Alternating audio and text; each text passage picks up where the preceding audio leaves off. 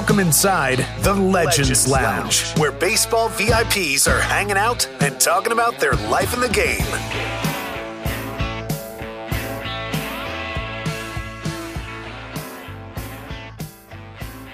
Not one, not two, but three Legends Lounge hosts with you for the end of the year bash. And the first time you have the unique, epic combination of Alana and myself together. Hello, friends. Alana. Hello. It's like, we always talk about too many cooks in the kitchen. This is the first time it's three hosts. It's a host extraordinaire. I'm happy to be with both of you. It's good to finally see in person, if you will. And let's do this. I hear you. And listen, there are three hosts, but our fearless leader, Scotty B, navigates it so well. So really have enjoyed the show, Scotty. So what do you got in store for us here in this, end of the year extravaganza? I'm glad you asked. So we have done dozens of interviews. This is a weekly show. Of course, you hear it on Sirius. You can grab it wherever you get your podcast. We're all over the place. And really, we are documenting the lives of mostly former players through the MLB Players Alumni Association. They do a magnificent job setting up all these interviews, and it's just amazing to have them. They're very evergreen. So we have this big concoction of sound bites and clips that we're going to mix together throughout the next hour or so. And we'll give you a few comments off of some of the rips of stories that we hear. So let's actually kick things off with one of our Hall of Famers. We've had many of them throughout this past year. Trevor Hoffman, the closer, is actually going to open for us. He's the opener with one of the best stories from his playing days.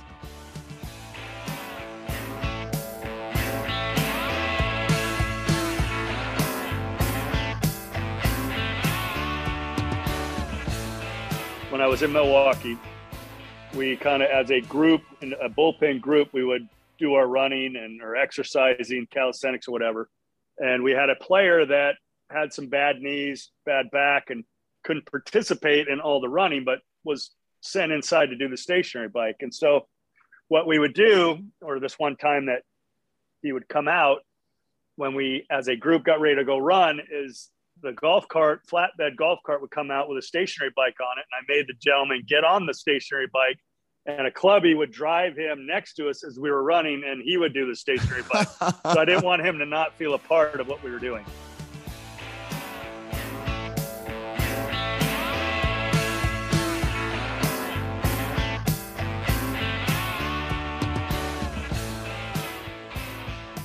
And they opened the door, and off came the boys of Semper, Walter Alston and Reese and Hodges and Frillo and Snyder. And as they walked by to get on the bus, and we say this in the first chapter of the book, it was as if these great players walked off these tops cards and came to life.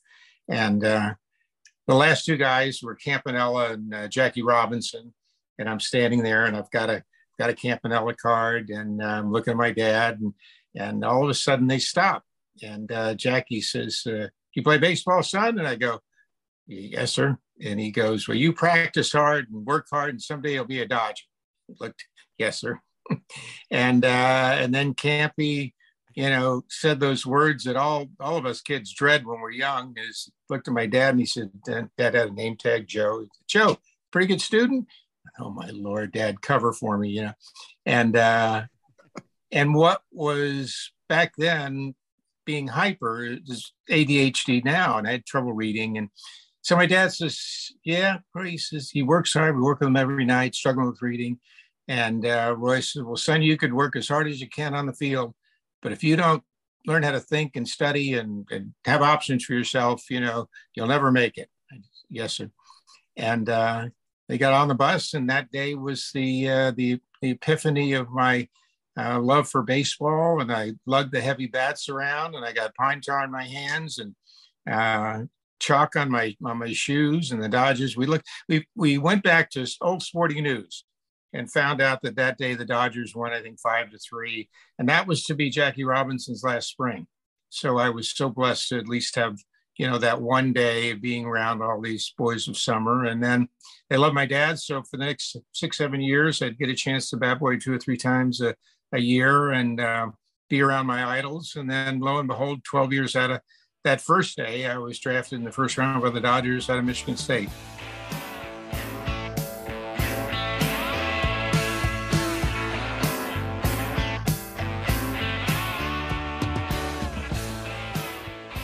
Albert, you know, because between any, Albert used to go back to the locker room. He'd do all his note cards and all that. That was just how he was. But he's like so cold that he used to go in and turn the temperature down to 30 and 40, right? And then he'll leave. And then the guys would come back in the clubhouse and they're smoking cold. And they say, Kenny, hey, Albert. So I went in there and turned it back up to 75. So all of a sudden, Albert comes in with his coat and he goes in, he turns it down again. So all of a sudden, I went back there and I was like, this is cold again. So I turned it back up. So he got upset. He went in there, turned it down, took a bat, and broke the thing through the wall. So it was a big old hole in the wall. You couldn't turn the thermostat no more because he broke it off the wall. It was gone. It was a big hole. So for 3 days until they got it fixed, it was 40 degrees in that clubhouse. Get out of here. Yeah. And he was a happy camper. Oh, he was happy. He was the only one smiling. Everybody else got big, you know, the winter coats and up in the locker room and other rooms. I was the only one sitting in there doing his crossword puzzle.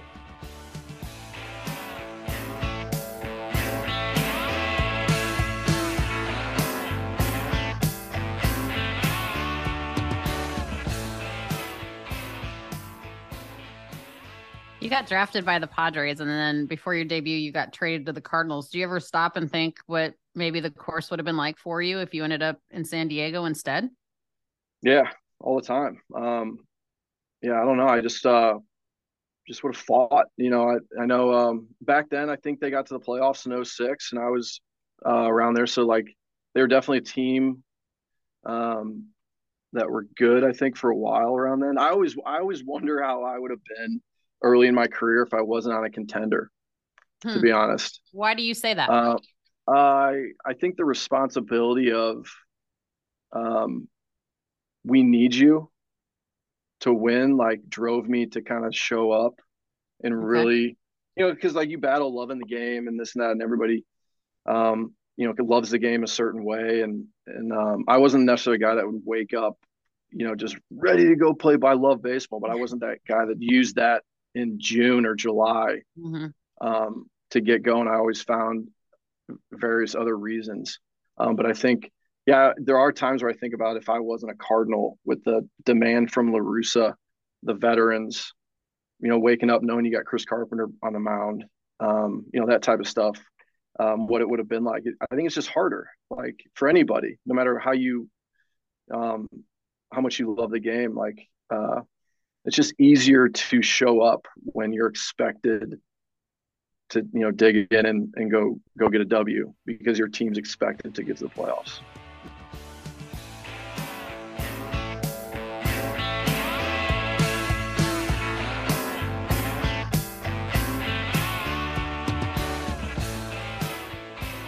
And I knocked on Mr. Steinbrenner's door and I told him, George, I said, this is, I'm Lou Piniella, the guy you traded for Kansas City. I'm really excited about being here, and I'm here a day early to get started. He looked at me and said, you know, son, he says, I'm glad you're here a day early, but you know, your hair's a little long. We have a strict haircut rule here in New York, and I don't like the locks on the back. He said, you got to go get them trimmed. I said, well, I told him I didn't see the correlation between my hair being a little long and not being able to play baseball and do well. And told him, I said, our Lord Jesus Christ was the greatest person that ever walked the face of this earth. And every picture I saw of him was with long hair. He didn't say a word to me. He grabbed me by the hand, followed me. He walked me across the street to the Fort Lauderdale swimming pool. He pointed to the water and he said, if you can walk across that water, you can wear your hair. Wow. Yeah. That's George. That's Mr. Steinbrenner. That really is. Unbelievable.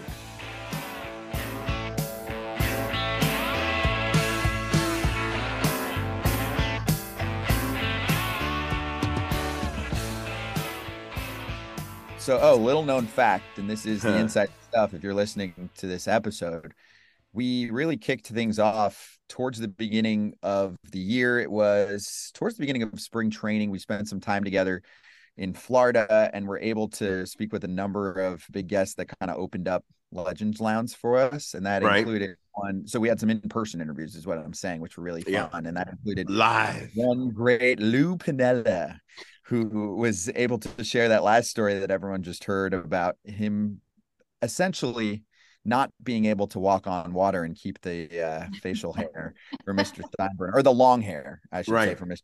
Steinbrenner. I mean, unless he was literal Jesus Christ, he was not going to break the never-ending facial hair policy and the long hair policy with the Yanks. I thought, and Lou is such a great, the great thing that, first of all, I will say about us being so fortunate to be, you know, co-hosting these fantastic guests, is the great storytelling. The guys, the majority of the guys that we have, if not all of them, but Lou is one of the great storytellers of baseball with that voice of his and his style. And I'm glad he kept it R-rated and not X-rated for Lou Piniella. That's pretty darn good. But I really have enjoyed after we just kind of ran off those three or four that we had, the diversity of this show, you know, both in age and also in eras, you know, and circas of playing, but different types of players, hitters and pitchers, and different story types. And this was one that I truly, probably one of my favorite stories, because I came out of the womb a Yankee. So I'm a Yankee fan. You know, out of Cuba into Miami, got signed by the Yankees, and was as scared as Mr. Steinbrenner as everybody else was. And even more, mostly of my time was spent in the minor leagues, you know, with them. When he would come, we'd hear like in AAA, Mr. Steinbrenner's in town in Columbus. Oh my gosh, you know, the coaches, you know, whether Stump Merrill, get your uniforms clean and wear your spikes right. It was like being the closest that I've ever been to being in the military. So hearing that story, Alana, I'll tell you that was just phenomenal for me.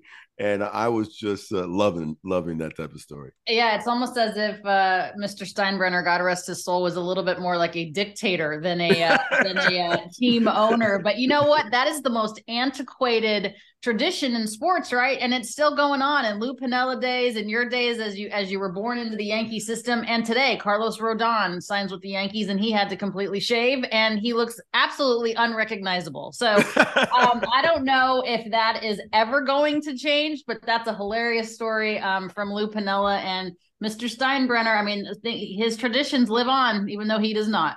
Amen. He's one of the most influential and famous owners in sports history. In fact, I mean, he basically had a character who you didn't really see, but who existed on Seinfeld. So, which makes me think of one of the next clips we're going to throw to, because Jim Edmonds made a very little itty-bitty appearance on Entourage, guest appearance, and there's a great story to that too, which I know even for Alana, for example, you were like, that's a good shout out. And those are the kind of stories, Alana, that we were looking to uncover from players that we want to make sure are out there to the world forever.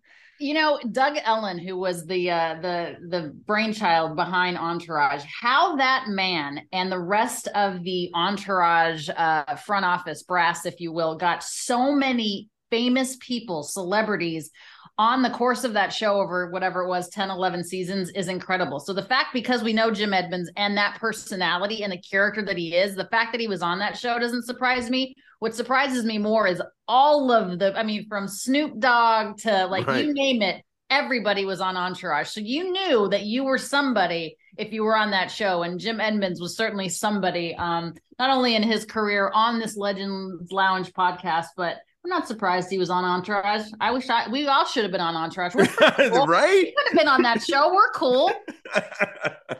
Absolutely. No, but for me, and as cool as Jim Edmonds is and was too as a player, you still looked at him and you were like, how did Edmonds sneak his way in there with some of those big names during that little scene? And that's who you know, Scotty. It's who you know. Yeah. Right? Yes. Exactly. So Jim Edmonds is going to kick off our next little rip with his story on his Entourage appearance that he basically got gypped on, Jimmy.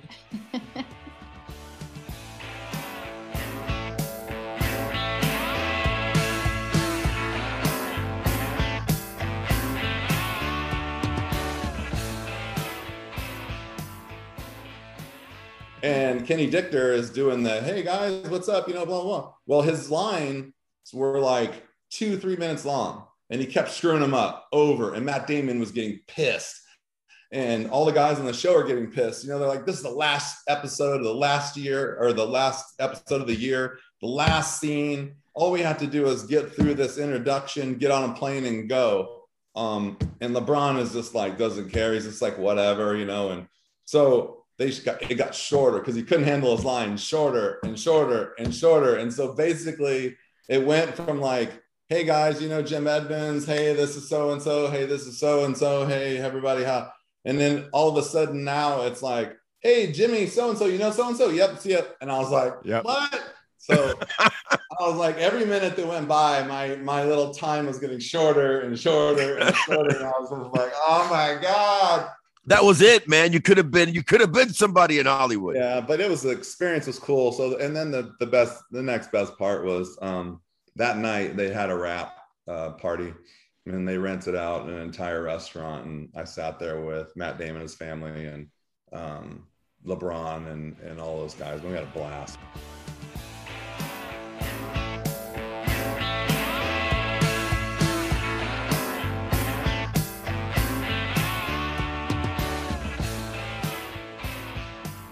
I guess I danced with the wrong girl. Yes, but something might have happened. I danced with the wrong girl. Sounds like a song. I don't even speak the language, right? I go out with these guys. I dance with the wrong.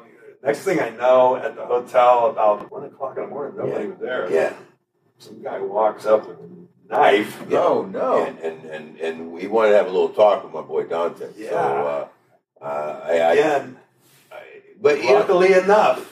This guy's standing over there. No, I didn't know he was there. I'm like, what the heck you doing? He's on the phone with your wife. Yeah. No, my wife was about to give birth to my first child at that point in time.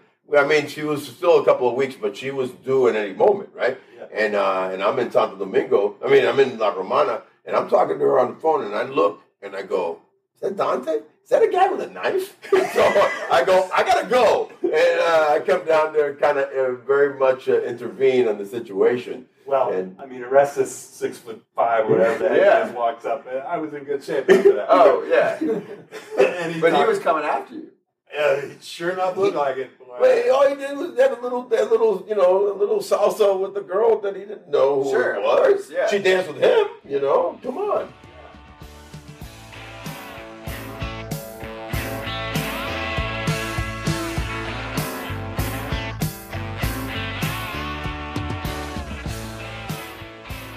Greg Maddux on the mound. I always meet up with Maddux before the ball game, and I say, hey, where do you want me to play certain guys? Here it is. Maddux is in the training room getting treatment, and I don't know what they were doing, but I didn't think he was on a pitch that day. And he looked up at me and said, hey, you're going to throw out your first runner at first base from right field today. And I looked at him like he was crazy. And next thing you know, he said, the count's going to be 1-2, and I want you to move up. Joe Creedy's going to be at the plate. I want you to move way in, and he's going to hit a bullet between first and second, and you're going to throw him out. And I'm like, yeah, okay, whatever, dude. So here it is. The game's going on. Joe Creedy's out.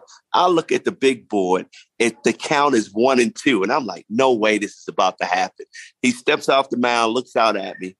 I move way in, and he hits a bullet between first and second. I come up and throw him out at first, and he just tips his cap.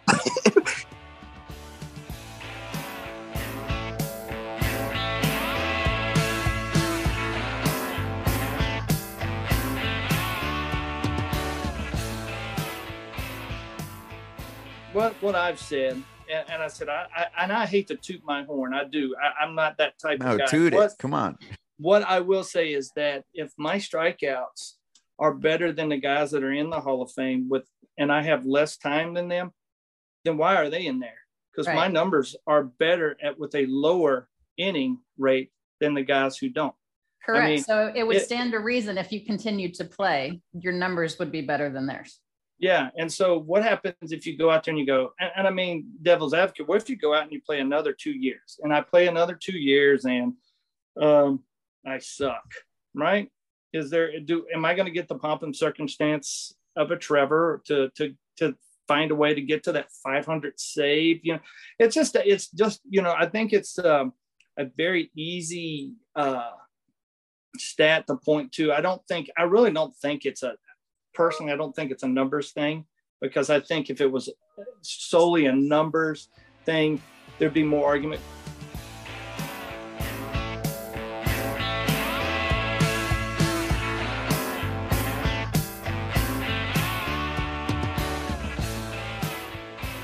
I clicked with Pedroia. I got 10 years on Pedroia. And since day one, like, we'd sit next to each other. We were playing cribbage on the plane all the time. It was just, I loved that he loved getting there early. And, you know, I would rag on him. I said, you know, when I first met Pedroia, he was a little bit overweight. He was coming off a knee surgery. I said, I didn't know the Red Sox drafted short, fat people in the second round. You know, and then, you know, he comes in, he's like, who's got a welding mask? Because I'm hitting lasers all over. I said, who is this guy, you know? But he came to play every day, and I really liked guys like that.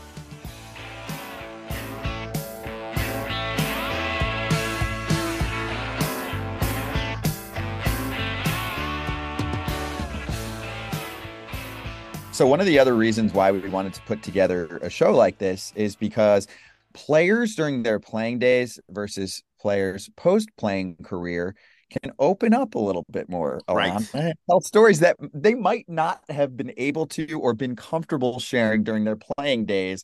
And yeah, sometimes it gets spicy, and sometimes it's just a funny character or personality story, like we just heard there from Mikey Lowell about Dustin Pedroia. Well, that's always my favorite thing. And I think we've said that so many times. And I know, and you have discussed it at length as well, is like, these guys are not robots. They're human beings. And to be able to humanize a player, you know, and these guys get idolized so much, but really they put their pants on the same way that we do. They just might be more expensive pants. But the point is to be able to have these guys open up, another fellow Cuban, Mike Lowell, just yes, like ma'am. O and I, you know, to open up and, you know, Pedroia, thank God that kid could play, because he certainly did not lack for confidence or arrogance, but he backed it up with numbers. And it's just funny to see, you know, two guys at very different stages in their career, but teammates with a mutual respect for one another. But it is cool to be able to hear some of the funnier stuff that we never get to see. It's like the whole thing about this podcast is take us someplace we're not allowed to go. And Mike Lowell was able to do that for us on Dustin Pedroia. And another great storyteller in Mike, man. I love that kid. Again, he's from a different era before me in Miami, where we both grew up in Miami playing in the same little leagues and you name it, as we grew up through the Miami chain of playing ball, if you will. But at that point in time, you know, again, he was ahead of Dustin Pedroia. So he was probably wondering, who is this kid? And, that's exactly right. He did not lack for I remember meeting him the first time at the Trop. When Boston came in one time, and he was probably in second, third year with Boston, and he was already starting to make a little bit of a name. And Francona was managing, and I remember shaking his hand, and he has the tiniest little hand. He's just like tiny little hand, and he's just a little guy. Just a little guy, but holy caca, is this kid fiery? And his swing, I always loved breaking down swings, right? A lot of. And I'm going, how is he doing that? But his hand-eye coordination was so good, and if it wasn't for his injuries, we'd still be talking about him, you know, today. But what a competitive, great guy, and Francona just loved him. And sure enough, man, he was one of the great stars of those years in the mid 2000s for the Boston Red Sox. And there are many great Dustin Pedroia stories, and that's part of our mission here, to uncover as many of them as we can. We got to get him on the show and help defend himself a little bit. So. We have a few that have been mentioned quite frequently in stories that we'll get to at some point. Right. You know what I'm talking about. Hey, and go back. Sure. You can listen to all these at any time. Obviously, they're on demand where you get your podcast. But we also did mix in a few non-former players, and that includes a current player in Jose Trevino, who you'll hear a little clip from coming up. And also in the same organization, Rachel Balkovec, who is a pioneer in the industry with some impactful words.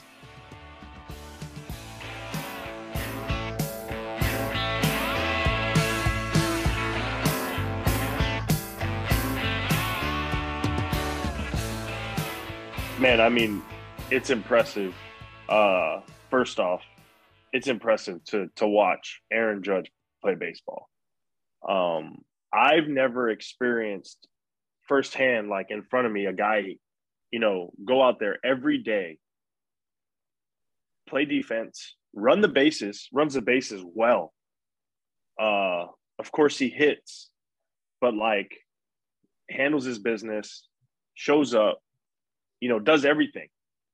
I've never experienced that firsthand. And like Aaron Judge is that. And I don't mean disrespect to any players that I played with before, because I played with a ton of great players. But Aaron Judge is special about how he goes about his business, about how he does his thing. It's impressive to watch. And like you said, the way he handles New York.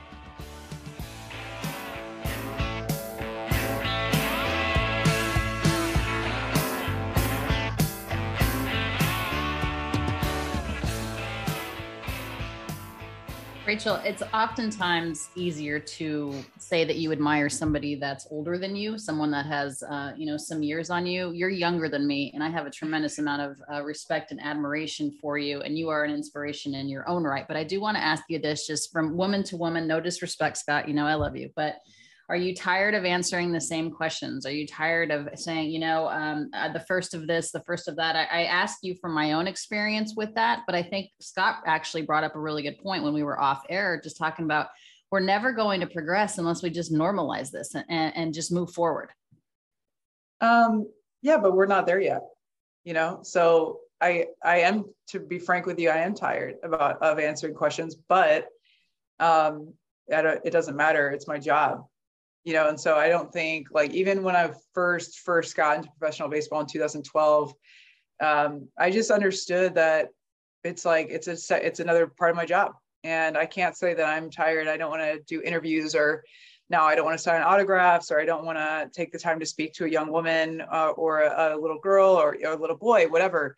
That would be really selfish of me. And also it would be disrespectful to women who've come before me in different roles to say, oh, I don't want to do that, or I don't have time for that, which sometimes I don't have time, but as much as I can make time for, or as much as I can do, it's a part of the job that I signed up for. And I really believe that. So as much as I'm tired of talking about it, I'll talk about it until we don't need to anymore.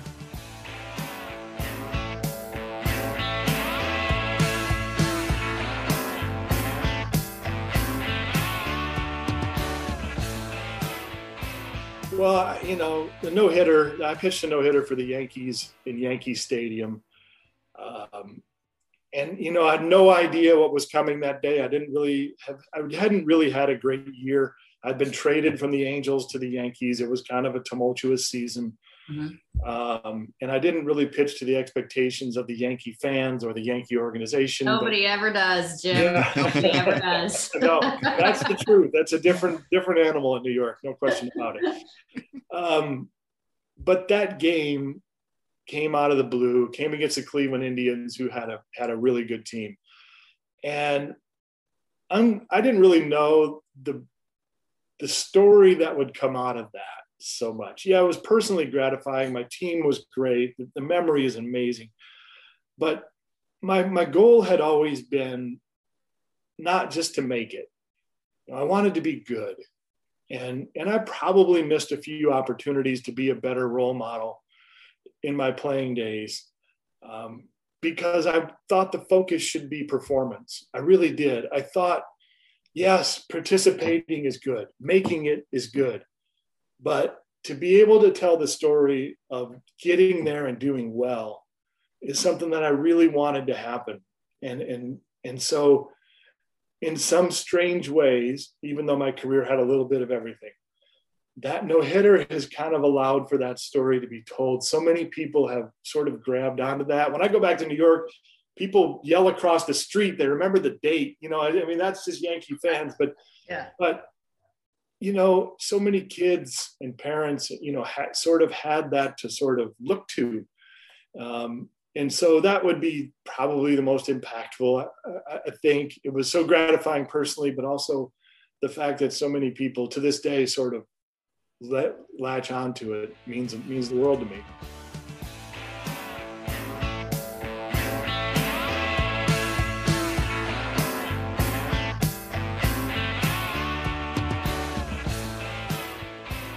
As time has gone on and I think there's a new level of appreciation for, what it may have been like at that time, when, some of the things that Tommy Lasorda used to say.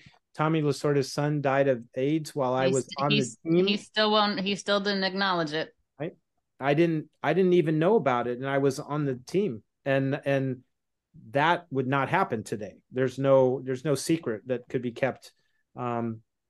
And the irony of Tommy Lasorda used to call, he used to say, Billy Bean, Billy Bean, the boy of every girl's dream. Like he, for some reason, he used to sing that, you know, like probably because I didn't play enough for him to think about anything on the field, but it was, you know, the great irony, you know, of all of that. And, you know, navigating around some really tough guys in those days, a lot of, you know, players got away with a different culture.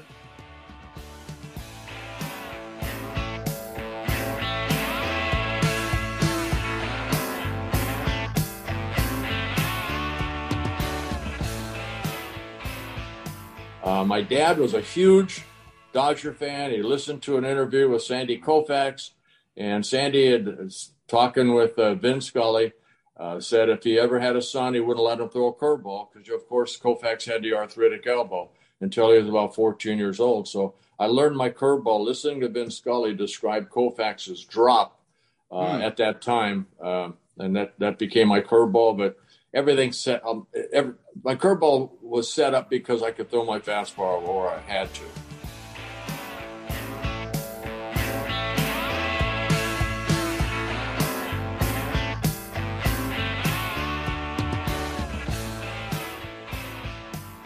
Actually, when I found out I got drafted, I was probably, I'd say 4 to 5 weeks away from enrolling into the service, enrolling into the Marines.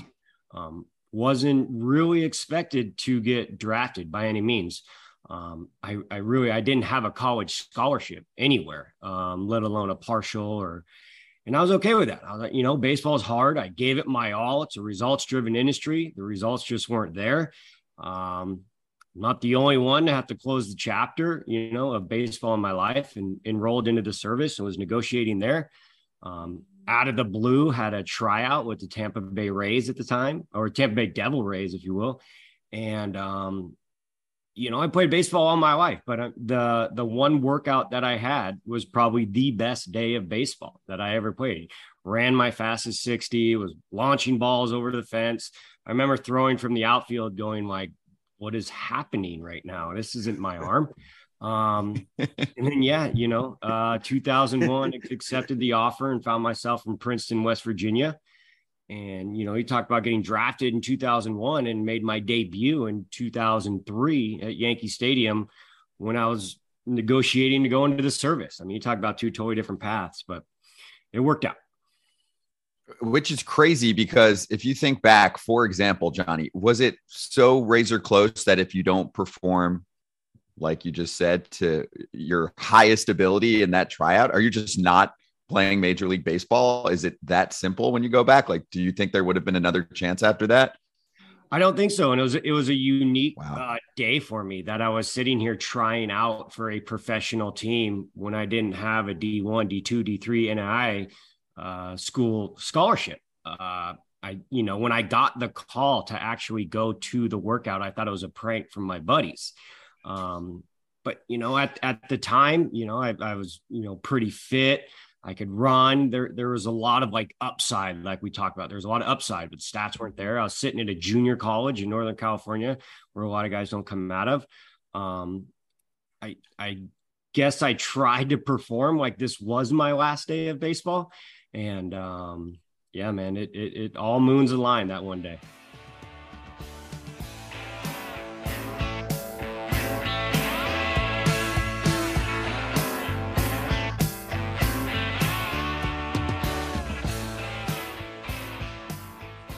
Game 6 of the World Series. I'm going over my scouting report in the tunnel, and Josh Beckett walks out in the tunnel, and he sees me kind of going over some stuff. And out of disgust, I believe, he walks up to me and says, "What's your ring size, son?"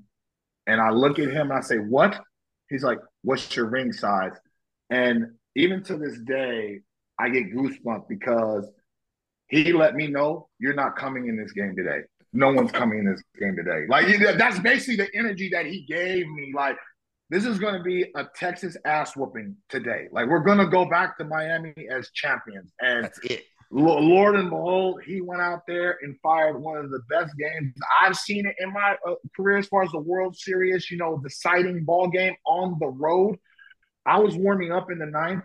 I did not want to come into that game. I wanted no part of that game. I wanted no part of that game because it was just his stage. And he really, no pun intended because he's from Texas, took the bull by the horns and stepped up. And so that's why you see all those cool photos of us lifting him up, because he just had this energy about him. Like, I respect Derek Jeter, but not today. I respect, you know, Jason Giambi, but not today. You know, and he threw the ball with conviction. And so every time I see my ring, I hear a little annoying Josh Beckett telling him, like, I know that, enjoy your ring size, son, but really, really cool, like, moment to share with him. And every time I bring it up after we're drinking our wild turkey together when I see him in Houston, it's a really, really cool, really cool, badass. That's moment awesome story for me. Yeah, yeah, absolutely. That is contagious confidence, and that is a badass line before you have to go down and shut down the Yankees.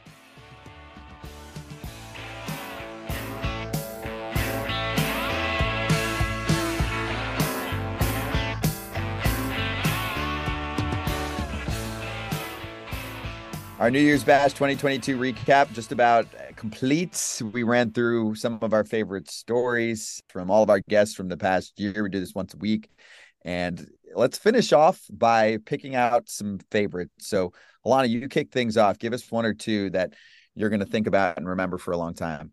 I think everything with Billy Bean was so cool just because it's just a different approach. It's something that we didn't talk about a lot. And he brings such a different and unique perspective to our great game that we love so much. So I really appreciated his candor and his honesty. Another one I loved was David Freese. I mean, it just goes to show you that every single decision we make in life or someone makes for us completely changes the trajectory of what we're supposed to be doing. What if he never played for La Russa? What if he was never a Cardinal? Would he even be on the Legends Lounge podcast? Would he have been, you know, a World Series MVP? So those are a couple of things that I really enjoy.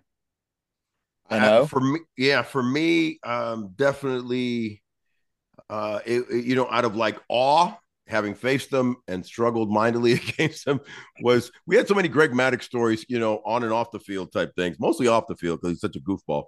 But this one happened to be on the field, and the one where Bryan Jordan talks about, you know, him coming in and he says, hey, 2-0 for, you know, third pitch of the game, come on in. And he just sets it all up. And Bryan is in disbelief, as I would have been. And he, you know, 2-0 count, ground ball between first and second. He throws him out at first and he tips his hat. I mean, so that was the greatness. That was great for our show to be able to bring, you know, firsthand greatness from another player that was also in awe of this GOAT, if you will, one of the greatest of all times in Maddux. I definitely would think that the Albert Belle smashing the thermostat, I think that was one of Scotty's favorites. I'm telling, I know Scotty, we talked about that one for a while. Wasn't that one of your favorites, Scotty? Oh my gosh. That was definitely one of my favorites of the year because, I mean, you know, Albert Belle is full of stories, but I'm like, give me one I haven't heard. It's like Albert Belle versus the worlds, right? Like, dude, we can't live in a freezer. And he's like, no, you can, and you will. And I will break this place until I get my way. That's how like almost psychotic he was about his hitting and the need to also win. One more that I'm going to add, just as far as just the greatness of baseball, again, because we had such a diversity of stories from guys in their 80s to their 30s, right? And that was Steve Garvey talking about being a bat boy for the Dodgers, you know, and getting a chance to meet all these Dodger greats, Campanella and you name it, and then becoming a Dodger great. I thought that left me with chills. You know, that was a sweet one. And being in that infield for as long as he was. I mean, no one's going to be in an infield together like that ever again, just the way that the world works now. And it is ironic, though, that the Padres retired number 6. I don't think of Garvey as a Padre. I think of Garvey. No, I know. But he did take him to the World Series. So I guess that was, you know, the thank you. I'll give you one legendary story from – I'll also think back to Dontrelle Willis on Josh Beckett coming through. What's your ring size? I'm like, come on, dude. Right before you just pitch the game of your life and knock down the world, and you're basically telling everyone else. Yeah, don't worry about warming up too much in the bullpen or anything, because rings are coming through for you. I think the better Dontrelle Willis story is when his mom stopped picking him in her fantasy baseball league. That's when he knew his career was over. Mom stopped picking her own son. So I think that's actually a better Dontrelle Willis story. When mama said, when mama says you're done, you're probably done. And what made the story special too is, I mean, we kicked it off towards the beginning when, you know, O would say, hey, I'm going to call this No Way Jose, you know, it's trademark at the end, and give me something that you haven't given us before and all of that. So the way I want to finish our 2022 recap show is with a story that was actually connected to O. It was one of our earlier stories too. It's Dante Bichette, whose life was literally saved by the one and only big man. Oh, I mean, you got to go back and listen to it. Yeah, Alana, this is a must listen. I mean, there is knife point involved, the whole deal. Oh, to the point, Alana, that whenever I see Bo, who I've known since he was born, but when he got to the big leagues finally, I said, you know, you wouldn't be here without me, son. Oh, mercy. Because Bo Bichette hadn't been born yet at this point. Dante Bichette, I'll just give you one little teaser on it. Dante Bichette dancing with the wrong person. Oh, wow. Now, see, I'm glad that we can get on these and listen to these at any point, because that's a must listen. I'm intrigued. I've interviewed thousands of people. I'm intrigued by this one. Guaranteed a story, and again, that you would not be sharing during your playing days, but we are far enough from it. Okay. We're in a safe space, and you know, I don't know where that guy is anymore. That was doing carrying a machete somewhere, I think. Exactly. Yeah. So make sure you take your brain back to that time period where Dante Bichette was and listen to the story and the O connection, and he was in person with him. But again, just cheers to both of you. Thank you for all the work you do with us and with all of these guests. Alana, we really appreciate having you on board, and I know you love doing this. Oh, it's been my pleasure. Thanks for having me. Thanks for letting me join your amazing team. Happy New Year to everybody. Looking forward to the lounge in 2023, hopefully. Exactly. Cheers. Oh, you're the man. Obviously, you brought the best out of some of these former players for now a long time here. A good year to look back on. It is a fantastic year to look back on, you know, and I tell you what, looking forward to a 2023 that's going to be even better. We're going to be talking and sharing maybe some WBC stories, you know, early on from yesteryear that both Alana and I myself have covered in past years. So it's going to be, and by the way, I've got just a little teaser. When we come back from our little hiatus, they're hopefully going to be another GOAT that's going to be bright, different, and interesting. That'll be on tap by early February for us on the Legends Lounge. So make sure you get your tickets and come on in. Because Dottie B's tough, man. He controls the door, and if you don't, Alana, I'm telling you, man, You gotta know everything has to go through Scott Braun before he's on the show. I can tell you that much. I always wanted to be a bouncer, so I know. Oh, a bouncer! You're the owner, baby.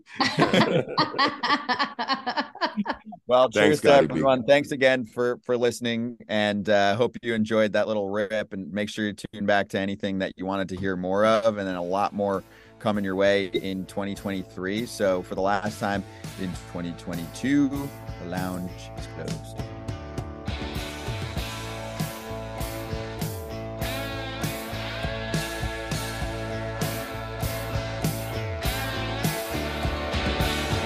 The Legends Lounge podcast is brought to you by Major League Alumni Marketing. Hit us with questions or comments at legendslounge@mlbpaa.com. Check out our memorabilia at mlamauthentics.com. Later, legends.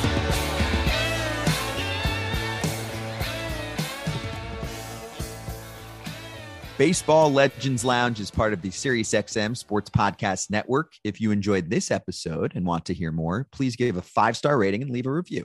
Subscribe today wherever you stream your podcasts.